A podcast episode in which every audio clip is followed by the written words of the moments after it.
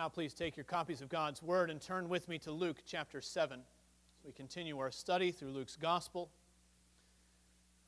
I'll give you a heads up as you're turning to Luke chapter 7, beginning in verse 11. And I will be reading from the ESV this morning, uh, so I don't have a page number for you. Uh, but if you have a, a, Pew Bible, I'm sure uh, you'll be able to find it quite easily. Luke chapter 7, verse 11, and reading through verse 17. But I give you a forewarning we have just two more sermons in Luke's gospel before we break for the summer. Uh, spoken with the session, uh, and we together have decided that it would be helpful to have a series through the Proverbs for the summer. I'm not quite sure what that's going to look like yet. Uh, it might be sort of a topical study as we gather and group different Proverbs uh, dealing with different topics. Um, but uh, that's what we'll be studying together for the summer. and so we will make it Lord willing, uh, a little bit further in Luke chapter 7 before we break. And then in the fall, we will come back and continue where we have been already for a number of months. But today, Luke chapter 7, beginning in verse 11 and reading through verse 17.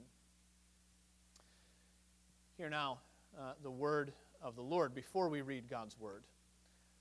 Let's pray together.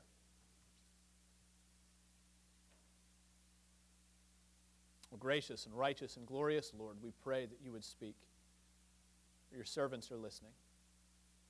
We confess that we are as little children. We know neither how to go out nor to come in, and we need the wisdom of the Lord and your Holy Spirit working among us today. We thank you that your word is living and active. We pray that it would lay us bare, that you would expose our hearts and our needs, and show us how Christ meets all of our needs and show us the riches that we have in him and his compassion. We pray in Jesus' name. Amen. Well, hear now God's word as we find it in Luke chapter 7, beginning in verse 11. Soon afterward, he went to a town called Nain, and his disciples and a great crowd went with him. As he drew near to the gate of the town, behold, a man who had died was being carried out, the only son of his mother, and she was a widow and a considerable crowd from the town was with her. When the Lord saw her, he had compassion on her, and he said, Do not weep. And he came up and touched the bier, and the bearers stood still. And he said, Young man, I say to you, arise. And the dead man sat up, began to speak, and Jesus gave him to his mother. Fear seized them all, and they glorified God, saying, A great prophet has arisen among us and God has visited his people. This report about him spread through the whole of Judea and all the surrounding country. Thus far, the reading of God's holy and inerrant word, may he add a blessing to its reading and to its hearing. According to uh, the latest statistics in the Journal of Science, the average person speaks an average of 16,000 words per day In case you were wondering, uh, that number holds true for both genders. So, no, women are not actually, uh, on average, more talkative than men. There are some personality differences that change that. Some people are more talkative, some people are a bit quieter. But all in all, uh, all things being equal, 16,000 is a pretty good rough number for most of us.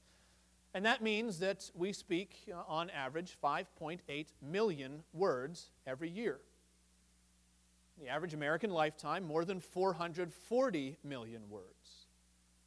And if you think about it, I suppose the vast majority of all those words are probably inconsequential. It's all the small talk, right? Pass the butter, please. There are four. It's all the chatter that we fill our days with. Most of our lives, most of the time, are probably filled with weightless words, and yet there are some words that are powerful. Words that have the power to shape us and to define us. Sean and Leigh Anne Tuohy are the couple whose family inspired the movie The Blind Side. Well, in their book, they tell the story of a congressional program uh, that awards, awards internships to young people who have aged out of the foster care system. These are late teenagers who were never adopted, and they receive uh, internships, maybe somewhere working in the government system. Well, one such young man received an internship working for a senator. And as they recall, the senator came into his, uh, his office early one morning for a meeting and found that his intern was already there, hard at work, reorganizing the entire mailroom, which wasn't actually his job. And the senator said to him, That's amazing. The mailroom has never looked so clean. You did a great job. Moments later, he saw that the intern was standing there with tears streaming down his cheeks. And the senator asked him, I'm sorry, did I say something to offend you? Did I, did I say something wrong? And the intern said, No, sir, that, that is the first time in my entire life anyone has ever told me that I did something good. It's a small thing. It was, just, it was just a few words, but those words were powerful. Those words were at least as powerful as the absence of those kinds of words had been for 19 some years. And you know the power of words in your own life. It's the power of the promises that you make to your children when they're scared. It's the weight of the insults that have haunted you for longer than you care to admit. It was the first time she said, I love you. And it's the relationship that you both know is falling apart. You're afraid to say it out loud because as soon as you say it, well, then that's true, isn't it? You see, some of the 16,000 words we say every day are incredibly powerful. Proverbs tells us this. Proverbs 18:21, "Death and life are in the power of the tongue, and it's true." Death and life in the tongue. And yet it was never more true for anyone than it was for Jesus. His words have the power not just to impress us, not just to shape us or to wound us. Jesus' words have the power of resurrection, they have the power of hope. I say to you, young man, arise. And the dead man sat up. And this is what God's people find when we read this passage. This is what uh, the widow in this story learned that Jesus speaks hope to grieving hearts. Jesus speaks hope to grieving hearts. Now, we want to listen to Jesus and to his words today in this passage, but before we can listen to his words, we have to see Jesus' compassion. This is our first point. It's the compassion of Jesus. It happened just about two miles south of Jesus' hometown. And so, within uh, just south of Jesus' hometown, within a two hours walk, you could have been back at the gates of the city uh, where angry men tried to throw him off a precipice into his death. But he wasn't in Nazareth, he was in Nain. And Jesus had come with a great crowd following behind him. It was, it was something like a victory parade. It says that there was a great crowd, and he had just come from Capernaum, the place where he had raised the sick and dying servant with a word, and now he's made it to Nain, and probably late in the day, close to dusk, and the buzz of excitement is still over his shoulder, and Jesus approaches triumphantly. People all around him, people behind him are wondering and whispering about what they've seen and they've heard from Jesus and wondering what this means for the fulfillment of God's promises. All the things that he said coming true. And behold, that's what the text says in verse 12. Behold, Luke is saying, look at this. Can you imagine? It's like the sharks and the jets meeting together for a rumble underneath the highway. There are two crowds coming together, coalescing, and there's a collision happening. Jesus, the life giver, is meeting a man who had died, and the congregation of rejoicers is coming into contact with a crowd of mourners shuffling off to the graveyard just outside the city. And behold, says Luke, it's meant to slow you down, to get you to ask the question what will Jesus do when he encounters sorrow? What would you do? This isn't your city. You're just a visitor. This is not your family. Maybe the best thing to do is to keep a low profile, to sort of hang your head a little bit, to walk more softly and quietly, hope to fade into the background until the funeral procession has passed by. That's what we do. You're sitting at a stoplight in your car on a beautiful late spring day and the windows are down and there's a soft breeze and the music is up and you feel great and suddenly mortality passes in front of your eyes because here comes the hearse and that long string of cars and they all have those orange flags on the hood. You didn't know the man. You turn down the radio. And the lights change a time or two, but nobody moves. At least not until the cars are gone. And then the light turns green, and eventually you pull away, and the radio goes up, and you leave the dead to bury the dead. Is this what you would do if you were there? See, Luke wants us to slow down and consider He tells us, Behold. And then he begins piling clause on top of clause to tell us about the dreadful sadness that was walking out of Nain that day. He says, A man who had died was being carried out. Well, there's, that's bad enough, isn't it? Nothing really out of the ordinary, though. Just a, a person, just, just another person who's died, like we all die, like we all will die if Christ doesn't return before then. And here's someone being carried out. And it's a tragedy, but it's not abnormal. And so he continues A man had died and by the way, he was the only son of his mother. Well, there's something. Parents who have experienced the grief of watching a child die explain it as a pain that is so sharp that it can never be forgotten. Benjamin Morgan Palmer was a pastor in the 19th century. And when his firstborn son was just shy of two years, he died of a wasting disease.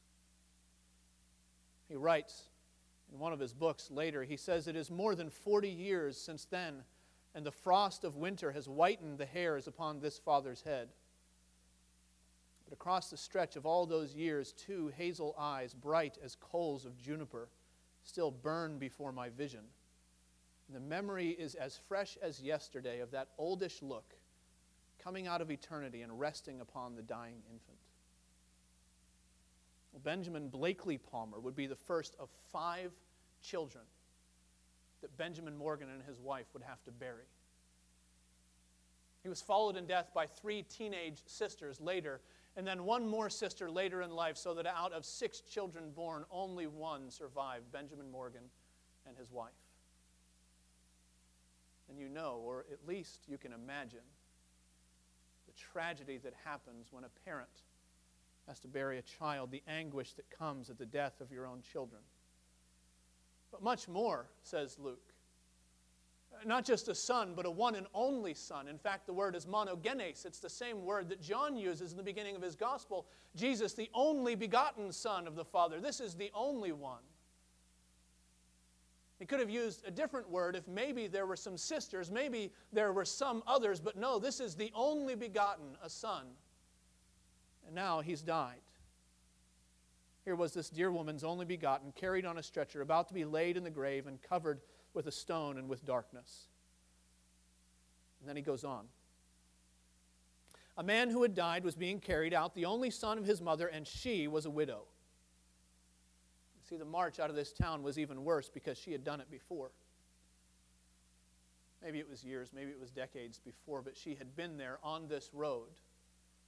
And the custom was that you walked before the dead body. The first person in line was the person who was grieving, and so she walked out front with her son at her side, with her husband behind her. And her husband also was on a stretcher, headed to the place where she would bury a piece of her heart with him. And like a nightmare, it's happening all over again. And when she wakes up the next morning from this nightmare, she will know that she is alone. She had no protector in the ancient world as a widow. She had no one to watch over her and provide for her. There were no pension checks coming in, no Social Security, no, uh, no beneficiaries to, uh, to pay out to her. And there were very few opportunities for her to provide for herself, and she, she knew what this meant for her aging years. Widows in the ancient world were almost always thrust into poverty and pain and sorrow. And so Luke says, Look. Take a look at this. Behold, Jesus met sorrow outside the gates of a city of little importance. And when Jesus met this crowd, what did he see? It's a small thing. There were many. There, there, were flute players. There were professional wailing women. Everybody had to hire at least one wailing woman and two flutes, we find from ancient sources. What did Jesus see among the crowd? He saw the woman. He saw the individual suffer. That's typical Jesus.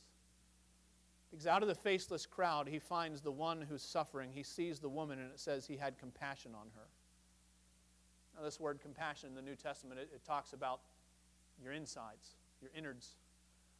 This is a word that's speaking of spleen and, and liver and kidneys. The, the New International Version says that when Jesus saw her, it, excuse me, his heart went out to her. That's close, it's a little further south. This is the feeling of, of being on the roller coaster when it crests that first hill and it begins its downward curve, and you suddenly find your stomach somewhere about your throat. Except this wasn't the feeling of weightlessness, it was exactly the opposite. This is Jesus in the flesh. Very God, a very God, begotten, not made. The immutable, unchangeable divine Son. This was God from before the foundations of the earth, and he was moved to compassion by the sight of a grieving mother. It's the mystery of the incarnation all over again. God who needs nothing, God who has everything, God who does not change, even though all of our years are rolled up like an old garment and they're put somewhere away where we don't have to look at them anymore. God does not change, and yet this God became a man. He became a man who got hungry at the end of a fast. He became a man that when the sun shone brightly, his skin got burnt, and when the rain fell, his hair got wet. He was a man who got rocks stuck between his sandal and his foot, and he had to stop from time to time and pull them out. He was a man who saw this woman, this weeping mother, and his heart went out to her. He is God who has flesh like you have flesh. He is God who has experiences like you have experiences, and He knows the heartache like you know heartache. And we read that promise in Psalm 103. As a father has compassion on his children, so does the Lord have compassion on those who fear him. He knows our frame, he remembers that we're dust, and you get it. Intellectually, you get it. You can, you can trace out the simile. You know what it means for God to be high and mighty and yet to consider our frame. But what Luke is showing us, what he's telling us, is that in Jesus Christ, God has taken on our frame. He knows it by experience. He's the one who has entered our human world of sin and death and sadness, and he felt loss and separation and betrayal like you do. He's reminding us that we have a great high priest who is able to sympathize with our weaknesses because he tasted them.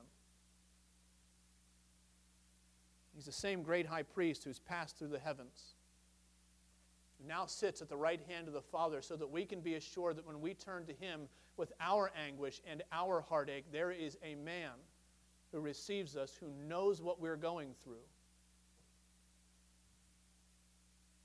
J.C. Ryle put it this way. He said, Our Lord Jesus Christ never changes. He is the same yesterday, today, and forever. His heart is still as compassionate as when he was upon the earth. His sympathy with sufferers is still as strong. He lives, who made the widow's heart sing for joy. He lives to receive all laboring and heavy laden ones. He lives to heal the brokenhearted. And so we come first to see the compassion of Jesus. Come first to know the Messiah who walked the road of loss before us and the Messiah who now walks the road of loss with us. We come and see that in the vast crowd of mourners, Jesus sees the broken heart of the single sufferer, and his heart goes out to her.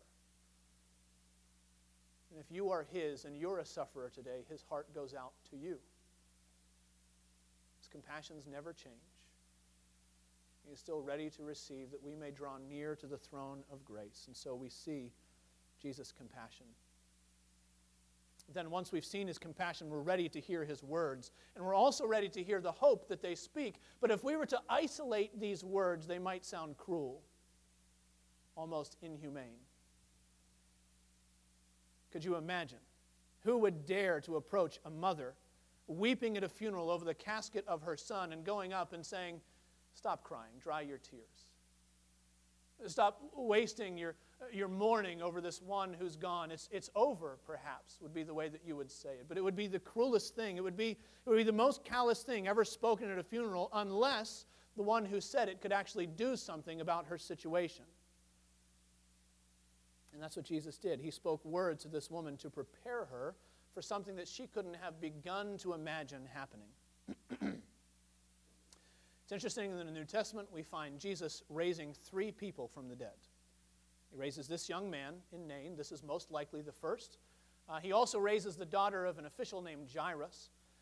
Excuse me. and of course, he raises Lazarus. Now, what's significant about each of those is that they are all begun at Jesus' initiative. No one asked him to raise any of those. They asked him to heal the sick, But they didn't go so far as to ask Jesus to raise the dead because nobody expected Jesus to raise the dead. And so he always stepped in of his own initiative and said, I will do this. And he always precedes these raisings with a word of encouragement, a word of expectation. That's how it happened with Lazarus. You could almost feel the desperation in the words of Martha and Mary. And Jesus approached them and they said, Lord, if you had been here, hear that desperation. If you had been here, our brother would not have died. Now, Martha gets a little closer. She seems to have a little bit more hope, but she doesn't get so far as to be bold enough to think that Jesus will actually raise her brother right there on the spot. In fact, when Jesus commands the tomb to be, uh, to be opened and the stone to be rolled away, you remember she is the one, Martha is the one who says, Lord, he stinketh. And so she had to be led into it. She had to be taught what to expect of the Lord, to expect the unexpected. And the Lord said, I am the resurrection and the life, and whoever believes in me, though he die, yet shall he live. Everyone who lives and believes in me shall never die. Do you believe this? It was a word of expectation for Martha. The same thing happened with Jairus. He came to ask Jesus to heal a sick daughter, very sick, on the brink of death.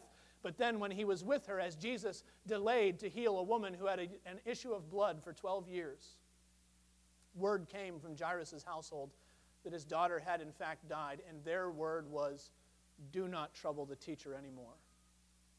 She has died. Oh, there, there was an urgency up to a point, but now that urgency is gone. Now the time of, of doing anything has passed, and now we can only sit back and mourn. And these people may have been pre scientific, uh, but they weren't stupid. They knew that death is death. Thank you, Scott. they knew that death is death, and it's not the kind of thing that anybody comes back from. And so Jesus had to prepare them. Luke chapter 8, verse 50. Jesus, on hearing that the girl had died, said, do not fear, only believe, and she will be well. Expect the unexpected, Jesus was saying. Expect what you would not be bold enough to ask. And so it was with this woman. The funeral is passing by. And what can you do? Compassion is nice. Empathy is nice. All of those things. Your condolences are great. But Jesus offers something more. He speaks a word of expectation to this widow. And then he speaks a word of power to her son. The text tells us in verse 14 that he came up and he touched the bier and the bearers stood still. Now, if you have one of those versions in front of you that says it's a coffin, you might get the wrong idea. Because the Jews didn't use a burial box with a lid. It was actually more like a large cradle, says Andrew Bonar of his, his travels in Palestine when he saw a funeral. It was like, like a large cradle, like a trough that you would lay the body in, and everybody who was there could see the body being carried away everybody there could see that he was dead. Everybody could see that those who were carrying him were ceremonially unclean for the next week because they had come into contact with a dead body. And all day long, people had been touching this body. It was a labor of love. That's what you did. You washed it, and you anointed it, and you wrapped it for burial. Probably several women from the village had helped in the process, and they had seen his graying skin, and they had felt the coldness take hold of his flesh. And while they worked, they probably wept. But the one thing that they didn't do with this body was speak to it. They might have mourned over it.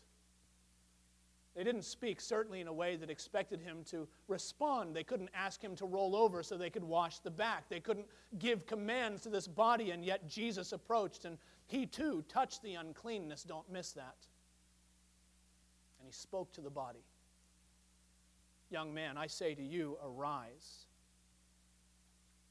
Like so many of Jesus' miracles, it was a command that that body could neither hear nor obey all on its own.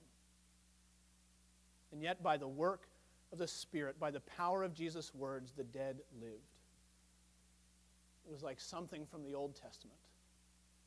And the people immediately remembered the work of Elijah and Elisha. They remembered the prophets of old who raised up dead sons and dried the tears of, of widows. Yet, in an important way, it was very different from the ministry of Elijah and Elisha. You, you might remember 1 Kings chapter 17 when Elijah raises uh, the son of the widow who had kept him alive and fed during the time of the drought.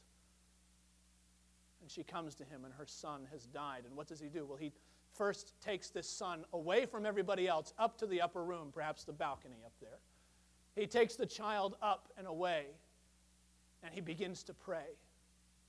And then it's all very elaborate because he lays upon the body and he stretches himself out and he does it three times and then he prays again at the end. He prays, Oh Lord my God, let this child's life come into him again. And at the end, we read that the Lord listened to the voice of Elijah and the life of the child came into him again and he revived. And it was a miracle. Nobody had ever seen anything like it before, and yet the prophet had no right to command that body. What could he do? He could pray, he could wait, he could long for the Lord's power, but he could not speak the dead into existence. He could only pray and wait. But that's not how Jesus did it. Jesus didn't ask, he didn't wait. He didn't think about what should happen next. It says that he went and he touched the bier, and they stood still, and he spoke to the dead body Young man, I say to you, arise. And the dead man sat up and began to speak. Folks, this is the witness that we have in the Word. This is not a finely crafted logical argument that you can chase from one point to another. This is not an observable, repeatable, uh, testable hypothesis. This is a witness. Jesus spoke the dead into life. And you can believe this miracle or you can disbelieve this miracle. But this is what the scriptures say to us that Jesus speaks a word of power. Jesus Christ speaks life to them who are dead. He is the God who gives life to the dead and calls into existence the things that do not exist, says Paul. Jesus is the same one who spoke universes were created, who spoke and Sinai shook. Hebrews long ago, at many times, in many ways, God spoke to our fathers by the prophets, but in these last days, He has spoken to us by His Son. Jesus spoke words of expectation, He spoke words of power, because Jesus spoke the very word of God. With the power to raise the dead to life and the power to give hope to grieving hearts. And, brothers and sisters, our Lord is still speaking. Every conversion of a sinner to salvation is evidence that God's word in Christ is still living and active. It is evidence, as James says, that by his own will he has brought us forth by his word of truth. How are sinners brought to life, dead in the trespasses and sins and the way in which they once walked, and yet God raises them up with Christ and seats them in the heavenly places? How does it happen? Well, James says, by his word of truth. He speaks life to the dead. It's evidence, as Jesus said, that whoever hears my word and believes in him who sent me has eternal life. And it's also a preparation for that hour that is coming when John chapter 5, verses 28 and 29 says, All who are in the tombs will hear the voice of Jesus and come out. Those who have done good to the resurrection of life, and those who have done evil to the resurrection of judgment. Dear friends, our Lord is the same yesterday and today and forever. He still speaks a word of compassion and expectation and hope. He still has the power to speak life to those who are dead. So, what does that mean? It means that if you have children who have turned away from the Lord and are now walking the path of destruction, do not stop praying for them. Christ is the Lord who speaks life to the dead. It means that if you have neighbors who are hardened against the gospel, do not stop witnessing to them. Christ is the Lord who speaks life to the dead. It means that if you're struggling with an indwelling sin that has mastered you time and time again, do not stop laboring to mortify the desires of the flesh. Don't stop crying out to the Holy Spirit to give you new life and new obedience. Christ is the Lord who speaks life to the dead. It means that if you are burdened by hopelessness and loneliness and rejection, do not stop praying that the Lord will give you fellowship and joy in the body of Christ. Jesus is the Lord who speaks life to the dead. I hope you hear this word of hope today. That Christ is alive and Christ is speaking by his word and spirit, and by his word, he still has the power to give life to the dead and to call into existence the things that are not. He still has the power to speak hope to your grieving heart. And so we've seen the compassion of Jesus and we've seen the hope of his words, but the passage ends with more speaking. Except this time, it's the crowd who opens their mouths, and finally, we see the praise of the people. Uh, shamelessly, I'm going to take my cues here from Phil Ryken, who, who divides this into two sections. He says, first, uh, the people speak a word of praise, and then they speak a word of witness. And we see first a, a word of worship or praise. That's what we've seen actually throughout the gospel. Anytime Jesus performs a miracle, people are amazed and they begin to worship, except uh, Luke here traces the, the roots of this tree for us. This praise that's happening as, as everyone begins to glorify God. Where does it come from? Well, it, it comes from fear.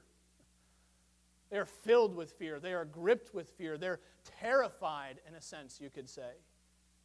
And who wouldn't be afraid? Who could stand by Jesus speaking to the dead and they sit up and they speak? Who would be unaffected? You've read this passage maybe a hundred times.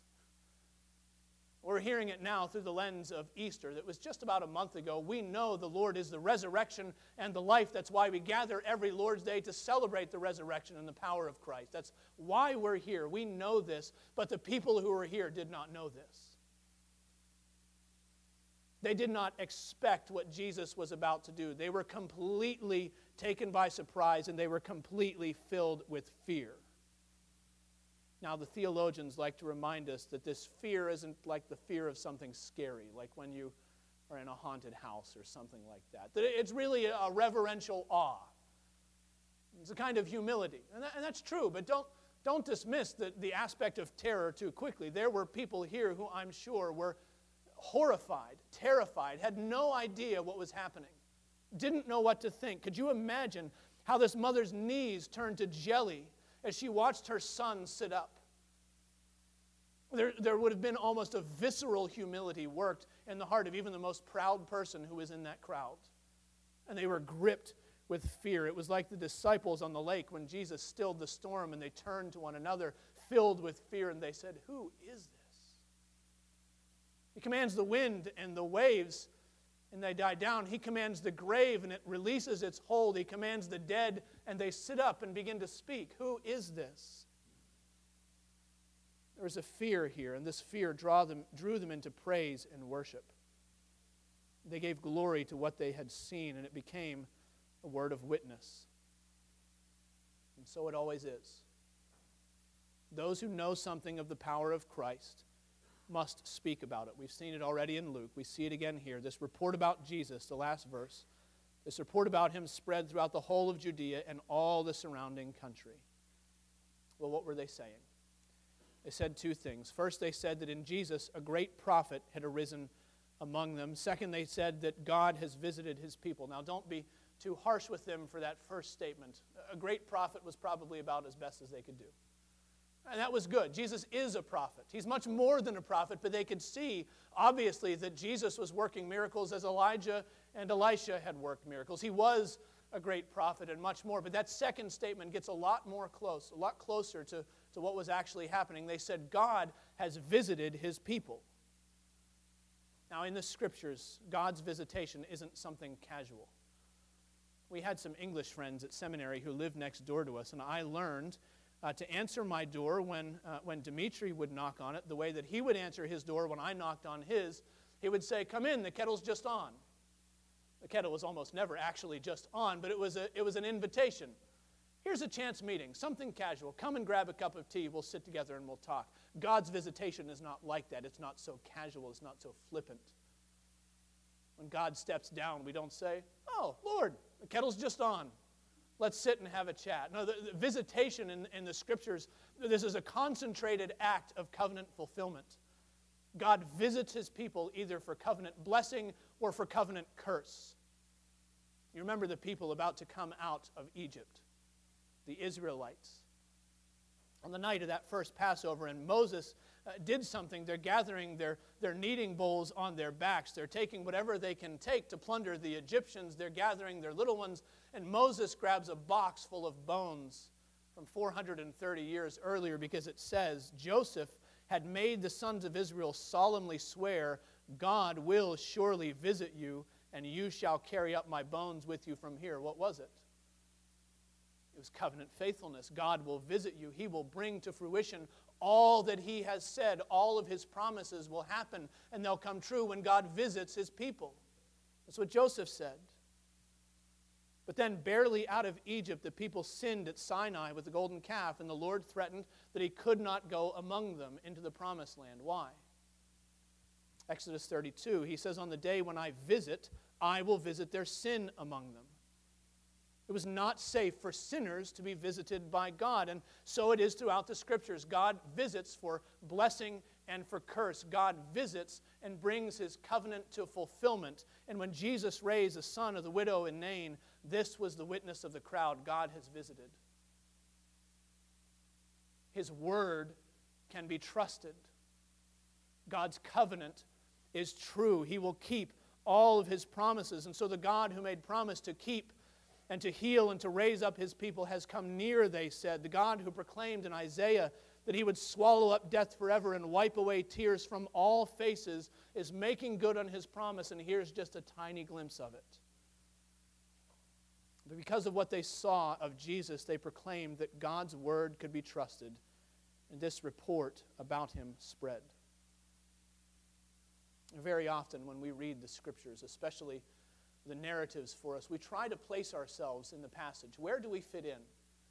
Where do I find myself in this narrative? So we imagine ourselves as David and we're slaying the giants of our life. We imagine ourselves as Esther, and perhaps the Lord has raised you up for just this particular moment and you will be his instrument in the culture where he has you. We've done it already. Perhaps you're like this grieving mother and the Lord is speaking a word of compassion to you. But one thing is for sure if you have experienced the power and the mercy of Christ to raise you to life, you are part of the cloud of witnesses. This is where you fit in. You're part of the body of believers. You're sent into the world to speak of the glory of God in the face of Christ. You are an ambassador. Excuse me. An ambassador sent out to proclaim that God's word is true and his covenant promises are yes and amen in Christ. And by the blessing of His Spirit, that word becomes something powerful. Not because of your eloquence, not just because of the force of your own character, and you're such a wonderful person. God, God makes the witness of His people a powerful word of convincing and correcting and converting sinners, of drawing His people to Himself. God actually speaks through the witnesses. We point one another back to God's word in the scriptures to give life to the dead. What a blessing that the Lord would include us in the work that He's doing, in the word that He speaks to a dying world. Dear brothers and sisters, this is what we find today in the scriptures. That Jesus is the one who speaks life to the dead. He's the one who speaks power into the midst of powerlessness, and He's the one who speaks hope to grieving hearts. Won't you join me in prayer?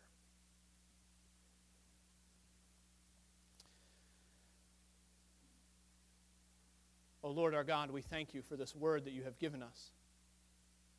Thank you for the way that it teaches us about Christ, our Savior. And, O oh Lord, we pray that you would draw our eyes to him and open our ears that we would hear him speak to us. Even as we come now to your table, we pray that you would feed us upon the merits of Christ. Teach us more of him and more of our sin and more of our need. Teach us more of the way that Christ meets all of our needs with his righteousness, that you pour out blessing and abundance upon those who have been called to faith and repentance by your Spirit. And so meet with us and feed us on the merits of Christ and cause us to receive his compassion. Make us your people to speak in the world the message of Jesus and his life giving word. We pray in Jesus' name. Amen.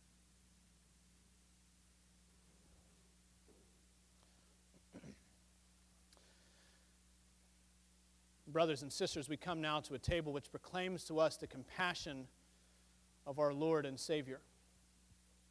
His compassion, His love for sinners. He would not leave us in our sin, but He came